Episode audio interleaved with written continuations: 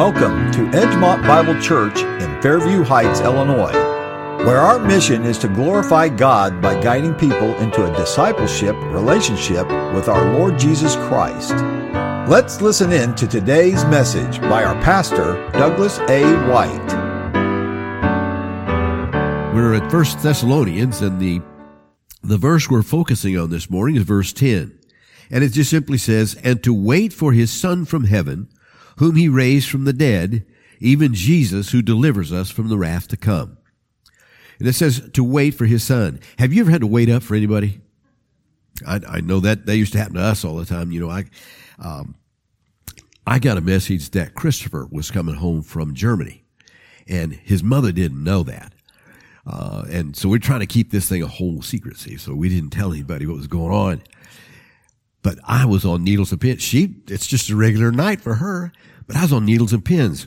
Is that the car? Is that the car? Is that the car? I was waiting up. You know what I'm saying? I did the same thing at Christmas time. I was waiting for my cousins to get there. I couldn't wait for the cousins. We only saw them once a year. And getting to see them once a year, you wanted to wait up. And mom and dad say, no, no, no, go to bed. They won't be here for hours yet. Hours doesn't mean anything when you're waiting up for somebody. You know what I'm saying? You want that to happen. That's the enthusiasm the Thessalonians had. Paul's com- commending them for the way in which they're waiting up. Man, they keep looking all the time. Matter, they were looking so, so, uh, anxiously. Someone told them it's already happened. What? How did it happen? We didn't know about it. So Paul, Paul's commending them here. You guys are great. You have turned from idols. You're serving the living God. You're, you're waiting up for his son. And he wants to make sure that we know which son he's talking about. So he says to wait for his son. Where from? Heaven. He is from heaven. He is the risen Savior, Jesus Christ. He's the ascended Savior. That's who he's talking about. he says, whom he raised from the dead. That is the Father raised from the dead. So we're talking about somebody that's truly unique. Only one like that is the Lord Jesus Christ. So we're waiting for Jesus Christ. Even Jesus, in case you had gotten confused on who that is raised from the dead, he lets us know it's even Jesus. And then he says this, who delivers us from the wrath to come. Brothers and sisters, you have been delivered. And I, I guess it's, it's hard to say that English. Uh, in the Greek, it's saying, who is delivering us from the wrath to come. In other words, he's constantly working in us. You, you have been delivered. It's, it's already a sure thing, but he's in the process even now of getting that all done. So I wanted to just go over with you a little bit. Why were they that way? Well, the first thing was they were confronted with the truth.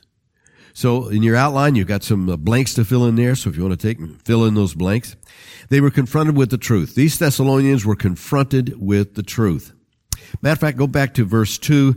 Let's just look at some of these verses here where he says, we give thanks to God always for you, all making mention of you in our prayers, remembering without ceasing your work of faith, labor of love, your um, and patience of hope in our Lord Jesus Christ in the sight of our God and Father, knowing, beloved brethren, your election by God, for our gospel did not come to you in word only, but also in power and in the Holy Spirit and much assurance as you know what kind of men we were among you. He confronted them with the truth.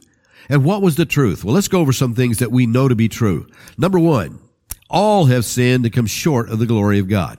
All have sinned and come short of the glory of God. Paul confronted him with that truth. Look over in Romans chapter 1 just for a minute. I want to just share with you how important this really is. I want you to know how great it is that we have been saved. Romans 1 and verse 10. No, I'm sorry, verse 3, chapter 3. I'll get it right in a minute. Chapter 3, 10. As it is written, he says, there is none righteous. How many does that make that are righteous? None. And remember, what does it take to be righteous? Faith. Faith is what it takes to be righteous. You act out what you are when you believed in Christ. When you trust Christ, when you trust God, you're counted righteous. And then you act on that, okay? He says there's not one. He goes on to say, there's none who understands. There's none who seeks after God. They've all turned aside. They've become together, altogether unprofitable. There is none who does good, no, not one. Their throat is an open tomb. With their tongues they have practiced deceit. The poison of asps is under their lips, whose mouth is full of cursing and bitterness. Their, their feet are swift to shed blood. Destruction and misery are in their ways. The way of peace they have not known. There is no fear of God before their eyes. God's saying that's a problem. God's saying that this is the condition that people are in. Then he goes on to say, as if to, to make sure we leave no one out, verse 23 of this same chapter, for all have sinned and fall short of the glory of God. That's a hard thing to come across. Paul's going to call on these people in Thessalonica to repent. But to repent of what? It's not just the actions they had been doing. These are idolaters. And it's not just the actions they are doing. He's calling them to repent of who they're believing, who they're trusting. Therein lies the problem. Let me go further with you because I think you'll see this as we go through this. The wages of sin is death. The wages of sin is death. That's Romans 6:23. For the wages of sin is death and the gift of God is eternal life through Jesus Christ our Lord. The wages of sin is death. It always has been, it always will be. It was from the day of Adam and Eve and it's always continued through that same way. Number 3. They were confronted with the fact that we are all sinners fully worthy of death. But I'm going to ask you what judgment, what's the standard of judgment that people use to determine whether they're sinners or not? God uses the standard of himself. But I'm thinking of several standards that I've heard used, and maybe you've heard them too. We are sinners. The way we judge whether we're sinners or not, we compare ourselves to others. We'll say, I'm not perfect, but I'm not as bad as so and so. At least I'm not like this. And may, you may use some term like, uh, I haven't murdered anyone. I, I haven't uh, stolen anything from anyone. You may use all kinds of behavioral terms to talk about what you are. But we're going to compare ourselves to others. Another standard we use to judge ourselves is excusing ourselves as it is not that bad. So we'll look at uh, someone calls us in. Well, I'm not perfect, we'll say, but I'm not all that bad either. I've run across plenty of people like that. I'm not all that bad either you know, they look at it and they'll say, you know, I think God is so good, he wouldn't send anybody to hell. So they'll look at it and say, it's all of what we decide. I can't tell you the number of people that I've had funerals for who would have given you the shirt off their back. I've, I have, uh, to, to my knowledge, I've never buried a sinner. Because everyone that I came across, everybody in the family tried to tell me every good thing about that person. So I don't think I ever buried a sinner. You understand what I'm saying? Because they were all so good. And I'm asking, what was the standard of judgment? How do you come by what makes that standard? Or, uh, some have given us this, this statement, I'm hoping my good will outweigh the bad. I know I had some bad things, but I've been serving the Lord pretty good. I try to go to church all the time, try to give my money, I try to share, try to be compassionate with people, and a lot of things that go on just like that. They're using that standard as for judgment. Um, but I know this, it'll always be behavior based. It'll always be a performance that's done. I'm, I'm outperforming. But I want you to know that God's judgment standard isn't about behavior. Now, just hang with me on this. It's not about behavior is there's a judgment that goes on before behavior. Okay? So let me give you this in number four. The patient, long-suffering God of creation of all the living has already condemned us. He's already condemned us. Let's go back to John chapter 3 a moment. Turn your Bibles back to John chapter 3. Just see a, a teaching that was attributed to our Lord Jesus Christ. This is what he said John chapter 3.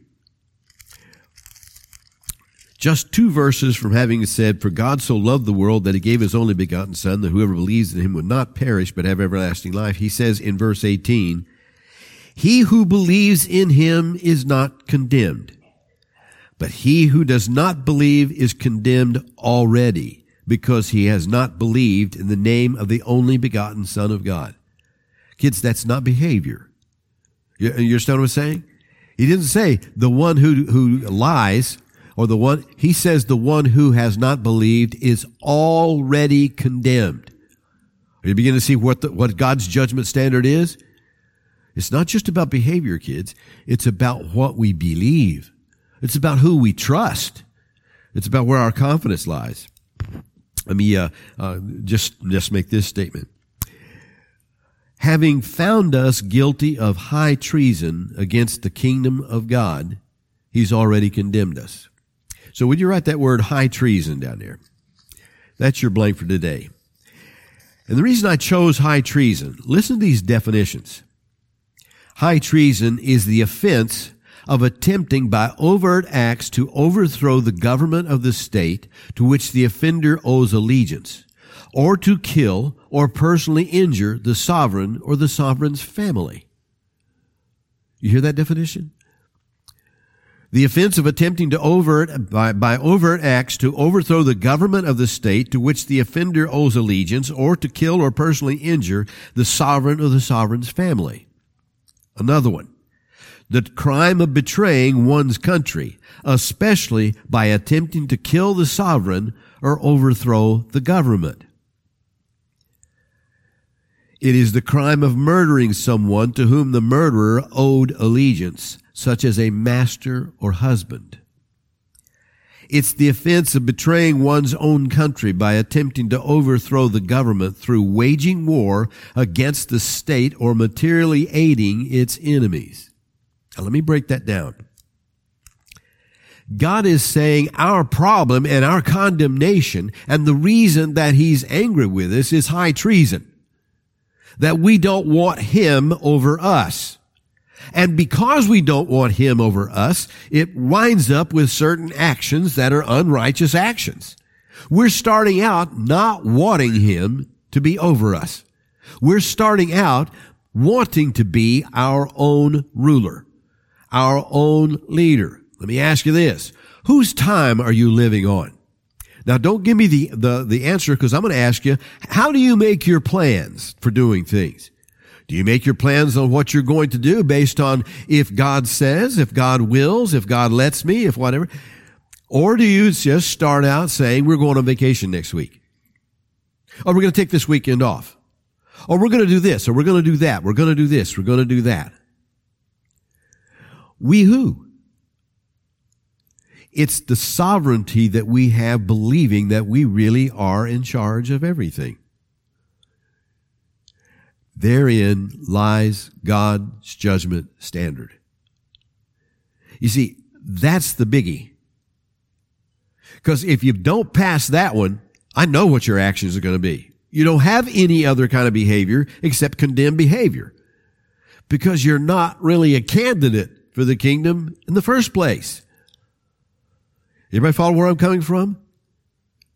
This is powerful, kids, to get a hold of because I think sometimes we kind of think because we've been nice people, we always were nice. Do you know what nice means? Stupid. I'm sorry, that's the etymology of the word nice. The kings wanted nice people in their courtyard, in their, in their court. Why?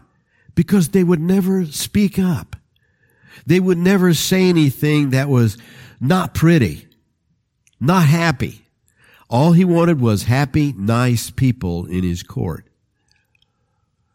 I fear that the church has tried to make nice people instead of the warriors of God we're supposed to be. That we're just content not to upset anybody, not to say anything that would be unpleasant, but to always be nice. To always be stupid. Where I'm not having my own thoughts, I'm not thinking, I'm not in any way acknowledging the truth of anything. I think more and more as I live in uh, uh, watching everything that's going on, I can't, that, that old story of the emperor's new clothes just stays with me all the time. The only, only one that was willing to tell the emperor he wasn't wearing anything was a little boy who was just as honest as he could be it. I don't see any clothes. He's not wearing anything. And then everybody else had to acknowledge that was true. How many things have we been told are true that are not true? Let me go further. Because God has found us guilty of treason, of high treason. I to just look back with the Romans chapter 1 for a moment. Romans chapter 1.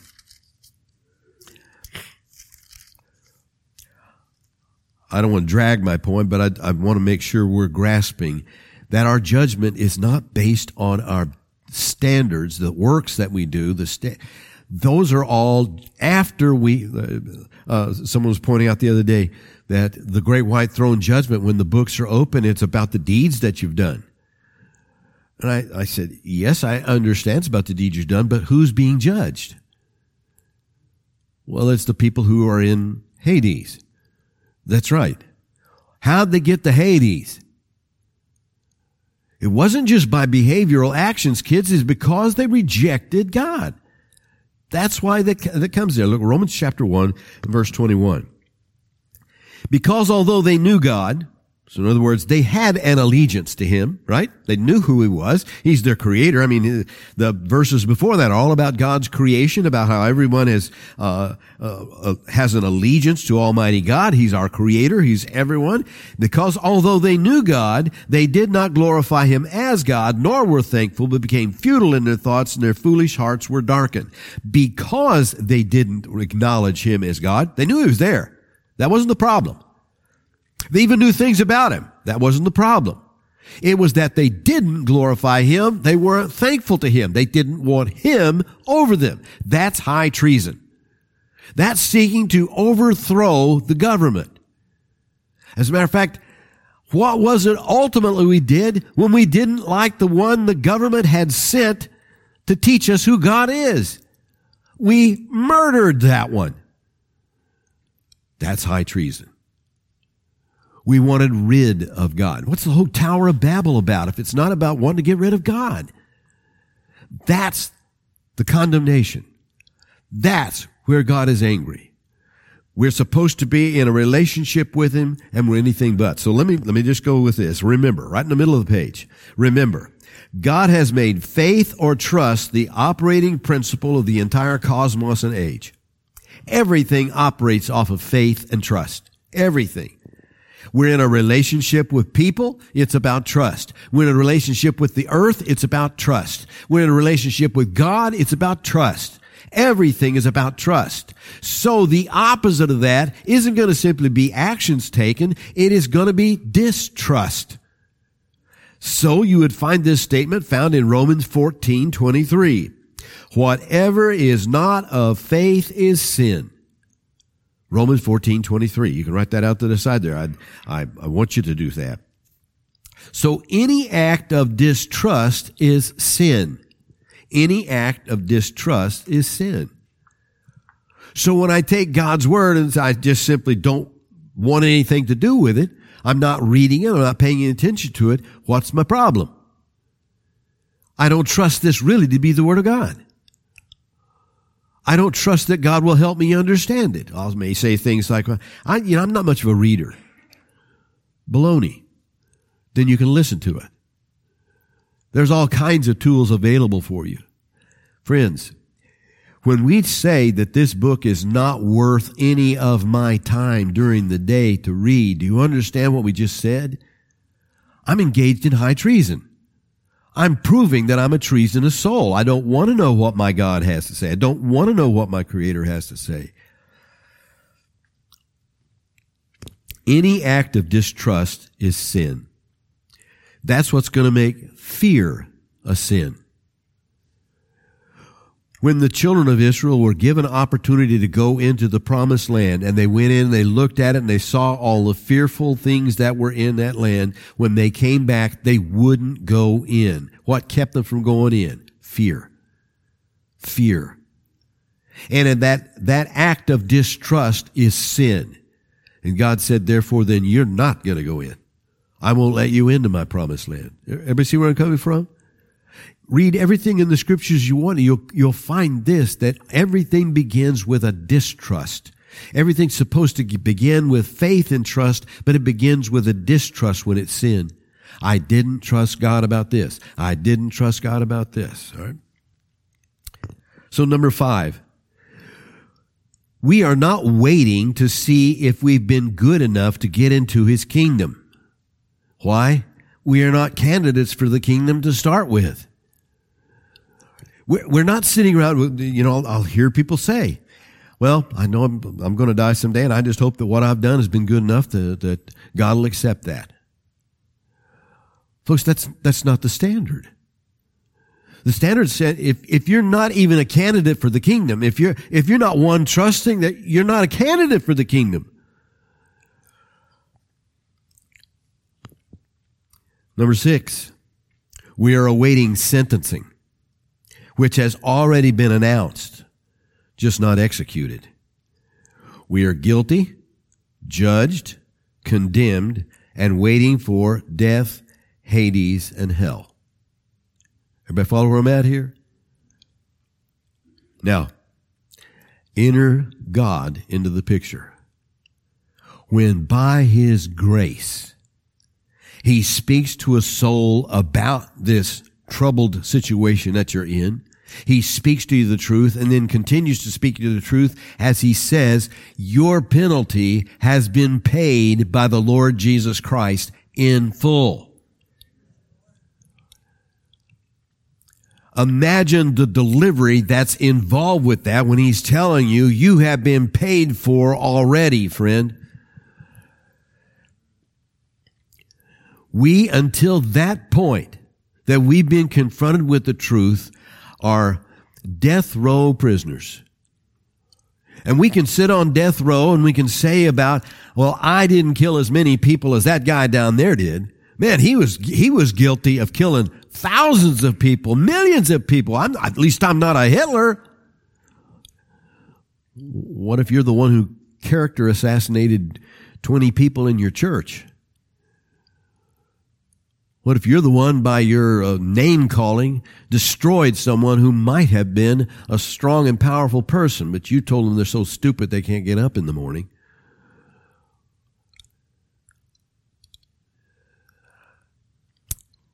At our heart, kids, is a great problem. It's a desire to be our own God. And we'll baptize that into a wonderful thing because I always only want good things. And since I always only want good things, I'm a good person, right? And by that judgment standard, we're missing totally what God has said about us. So we're awaiting sentencing, which has already been announced, just not executed.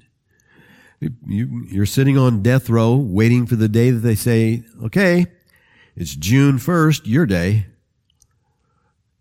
and God's going to carry it out. Unless you believed in the Lord Jesus Christ. And if you have accepted God's gift for you, you're waiting up for His Son. You're waiting up to get out of this particular mess and get into the presence of the living God. The scriptures say, God, Christ died for us and delivered us from the wrath which is to come. That's, that's our 1 Thessalonians 1.10 verse. He's delivered us from the wrath, wrath to come. He died for us. He paid for us. He's given us everlasting life. 1 John 4:14 says God sent his son to be the savior of the world. God sent his son to be the savior of the world. Now listen, that's God. He is sending his son for people who don't trust him already. He's sending his son for people now who are living in a untrustworthy life, and he's sending his son to be their savior. Secondly, he's, he's made it so simple, he said, Whoever believes in Jesus as the Christ, the Son of God, calling on the name of the Lord, will be saved from God's horrid judgment. Romans 10, 9. Let's just go back and read. I know this is things that you know. I want to make sure that you know them that they are in our hearts and it's enough that it humbles us when we think, what did it take for me to be saved? Romans 10 verses 9 through 13. Here's what it says that if you confess with your mouth the Lord Jesus, that is your understanding, He's God come in flesh. You're confessing with your mouth the Lord Jesus and believe in your heart that God has raised Him from the dead, you will be saved. So he's telling us this. It's a simple statement. If you believe that Jesus is the God come in the flesh, and if you believe that God raised him from the dead, in order to, for God to raise him from the dead, what must happen first? He has to be dead, right? Now you ask the question, why did he die? He died for my sins. If he died for your sins and God raised him from the dead, you call on the name of the Lord and you will be saved. That's how simple he's made this whole thing. Now, imagine the anger of God when having made it so simple, someone says, I don't want it. Can you hear the high treason that's in that?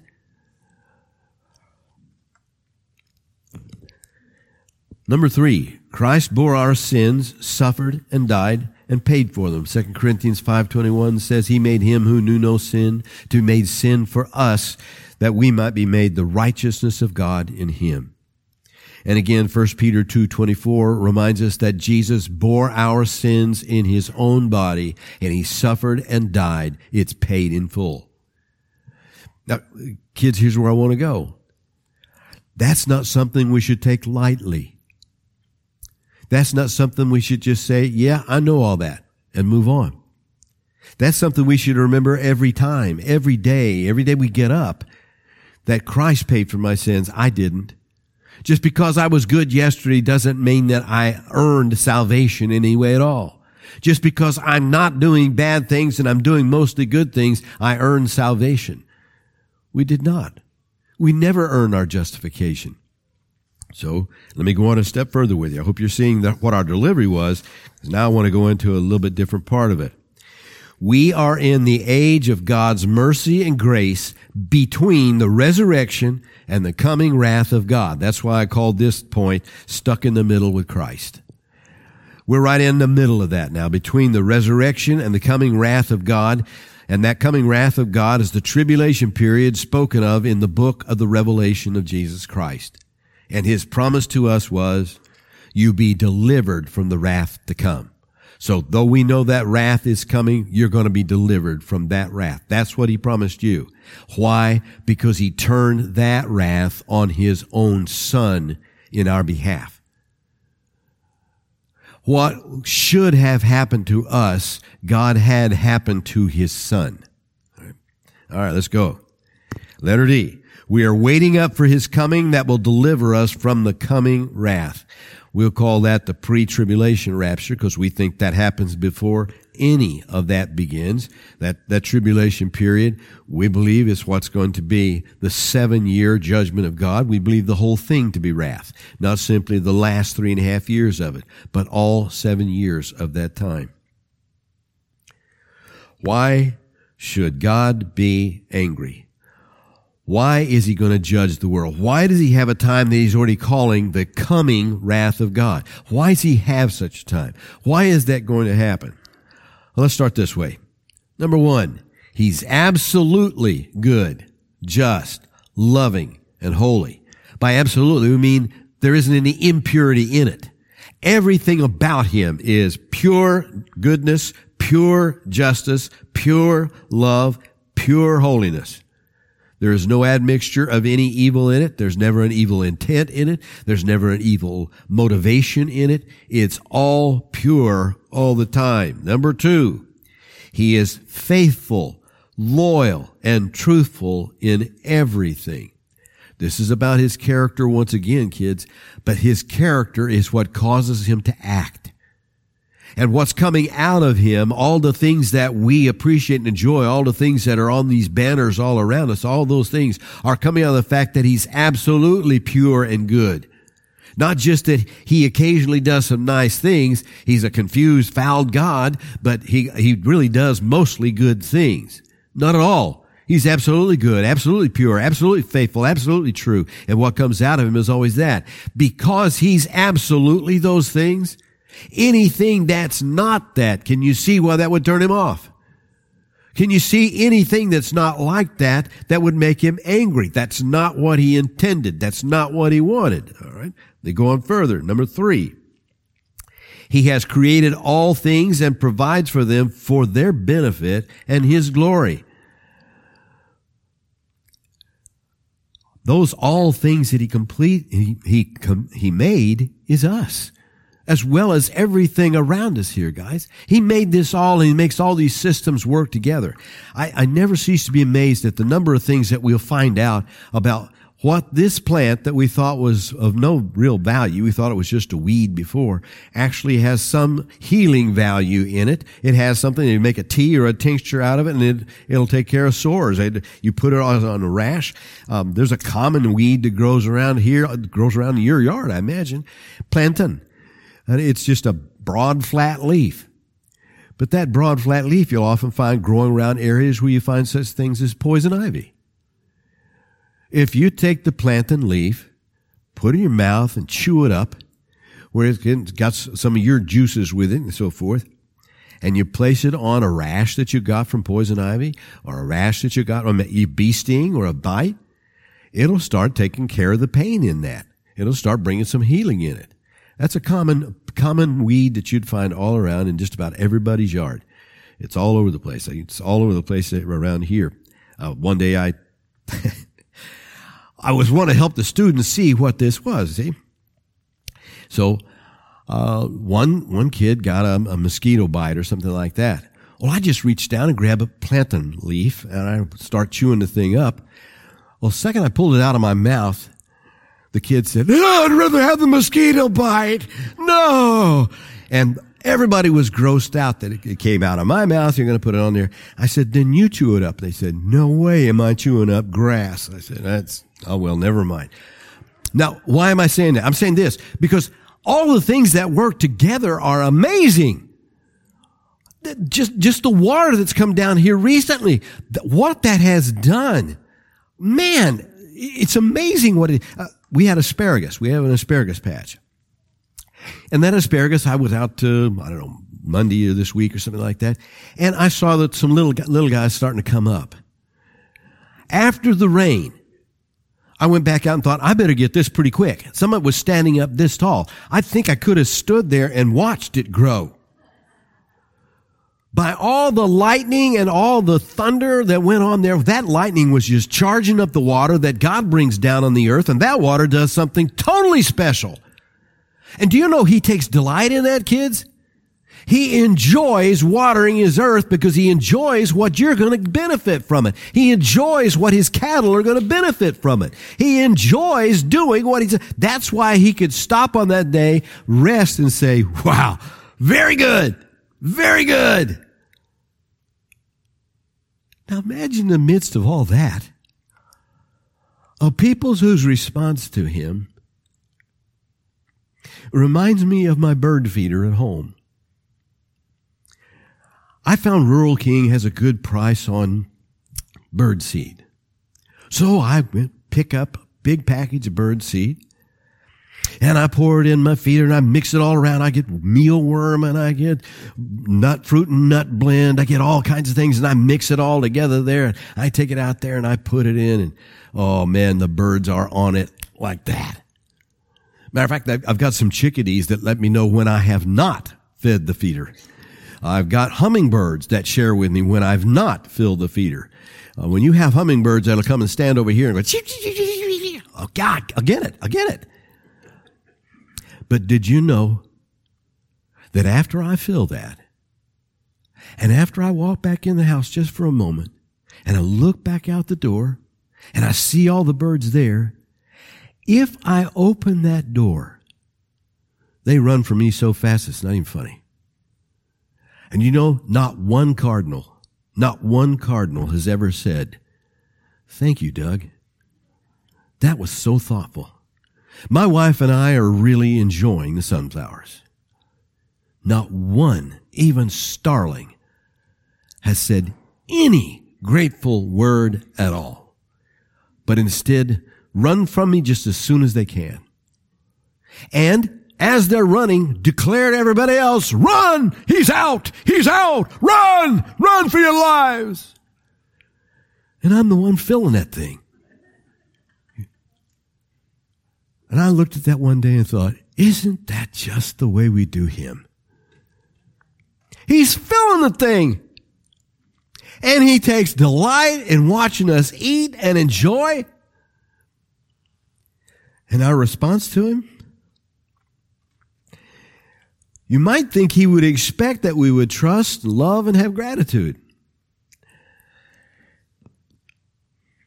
What's he looking for? He's looking for Mary's, not Martha's. He's looking for Abel's, not Cain's. He's looking for Abraham's, not Lot's. Instead, he receives from us distrust, rejection, violence, pride, arrogance, entitled behavior. In other words, he owes us. Uh, you know, he, he knows who we are and he owes, uh, he knows that I want to be happy and he ought to be making me happy. We, he gets rebellion and false worship of idols and other gods. Number six, we reject his prophets, his word, his authority, even murdered his only son.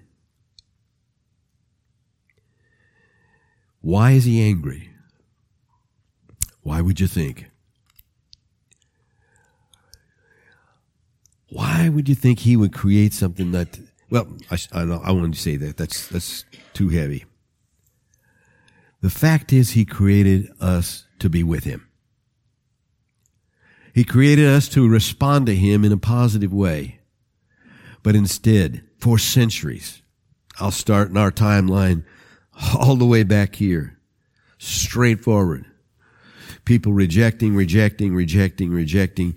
We're, we're even going to, we've already read at least two or three times in the book of Revelation where people, in spite of God's goodness, in spite of all the warnings that were coming, in spite of all the, the rockets across the bow, we're still unwilling to repent. And that repentance is not just about their deeds, kids. It's repentant about who they believed was God. How does God demonstrate his anger? Well, let's say first of all, patiently. He's long suffering. And he puts up with a lot of our crude, rude treason while continuing to provide graciously and generously. In mercy, he resists us. That's one of the big things about Romans chapter one. He's, he's resisting our wickedness, our, our tendency to go to the wickedness. He resists it. But there comes a point when we push against him so much that he backs off and stops resisting as he steps back. He gives us over to the things we wanted to do ourselves. And he defines that as his wrath. That's his wrath and he demonstrates his anger. And uh, that, that one you can put in uh, number three in your outline down there under letter B. You could put there by allowing us to act on our own lusts and live with the consequences. Repentance is granted often.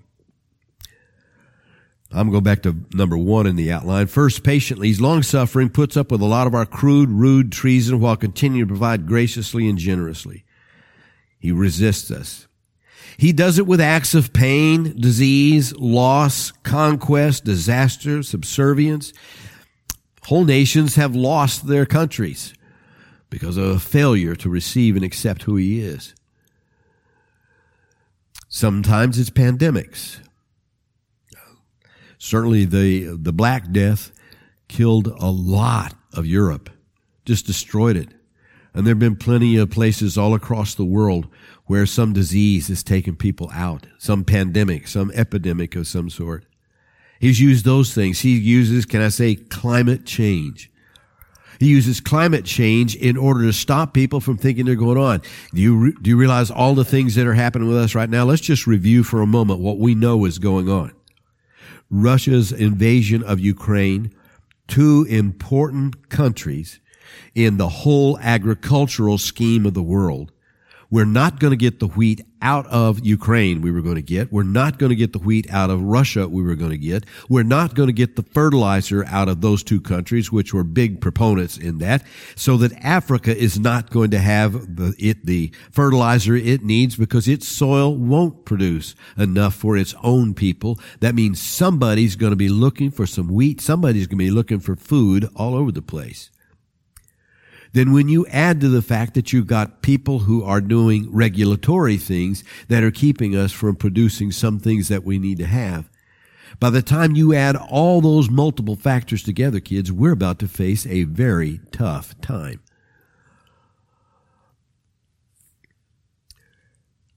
That's God's wrath. When God allows us to continue doing the things that we want to do and for us to live with the consequences, when God changes the weather patterns in just such a way that the rain doesn't come that was supposed to come. There have been several droughts that have cost a lot of things for this world. Kids, we're in a difficult situation, largely because we will not acknowledge that God is God. We're not. And that's why the wrath of God is coming. That's why it will be well deserved. So the book of Revelation is number four in your outline there, punishing finality with no thought of recovery. By the time you get to the book of Revelation, it's not just pouring out wrath. It's wrath with no chance of recovery. He uses a special word right there. It's usually the word thumos and the word uh, colossus. Colossus is that which says, I'm not interested in your recovery. I'm not interested in you turning over a new leaf and starting over. We, we have this, we discipline our children in the hope that they'll change their mind. We discipline our children so they'll come back and do the right thing. We punish people when we don't care whether they do the right thing or not. Now it's retribution. The tribulation is retribution. It's not looking for recovery because recovery isn't going to come. They're not willing to be recovered. So as you look at it today, friend, let's let's just get it right down on the on the ground level. Some will say, I don't think it's right to scare people into heaven. I do. I do in the same way that I think it's right to tell people when a tornado's coming. When, when I look out and I can see the devastation, uh, uh, boy, some of the things that you've seen, uh, I, I, don't know how people take videos on some of those situations, but boy, I've seen some tornadoes going through where they're, they're, they're crying. Saw one last night where a lady was pulling her car into a parking lot just as the tornado was going over that parking lot. She was terrified. You know what? I bet you don't have to tell her a second time that when a tornado's coming, it's good to get in a safe place. Well, let me just say this. Kids, something far worse than a tornado is coming. This is eternal destruction. It's on its way. And it's coming not because you can compare yourself to so and so. I'm better than the hypocrites at church. Great. That's wonderful, but I won't do a thing for you. I'm better than this one. I'm better than that. Well, I don't think I've done that bad. Kids, that's not what God's judgment standard is. Quit using that. God's judgment standard is, are you trusting me and me only? Am the, am I the only God there is? Are you submitting to me? I know how to take care of you. I know how to do right by you. And as long as you're going to hold on to your own sovereignty, friend, you'll get exactly what you're asking for. Hell is a place to live without God. You didn't want him now, you can't have him then. Please, in the name of Jesus Christ, don't fool yourself. Put your faith and trust in Jesus Christ and Him alone for your salvation the wrath of God is coming. Father, thank you so much that the, the grace of God is here right now. We know the wrath of God is coming. We see the wrath of God is coming. We ask, Father, in the name of Jesus, that you'll open all our eyes that we might see the great danger and great peril we're in, that we might turn to the Lord Jesus Christ, not simply as a nicety, not simply as one of those wonderful things you do to be a part of the culture, but as a real rescue of their own lives. And I thank you and I praise you for what you will do. Save lives today, Father, in Jesus' name. Amen. We hope God has encouraged you with today's message by Pastor White. Thank you for joining us at the Edgemont Bible Church. We'd love to have you visit us if you're ever in the area. For directions, more information, or to support the ministry of Edgemont Bible Church, please go to our website at edgemontbiblechurch.org. That's Edgemont Bible Church, all one word, dot org. You can also follow us on Facebook at Edgemont Bible Church, where the Sunday morning message is broadcast live.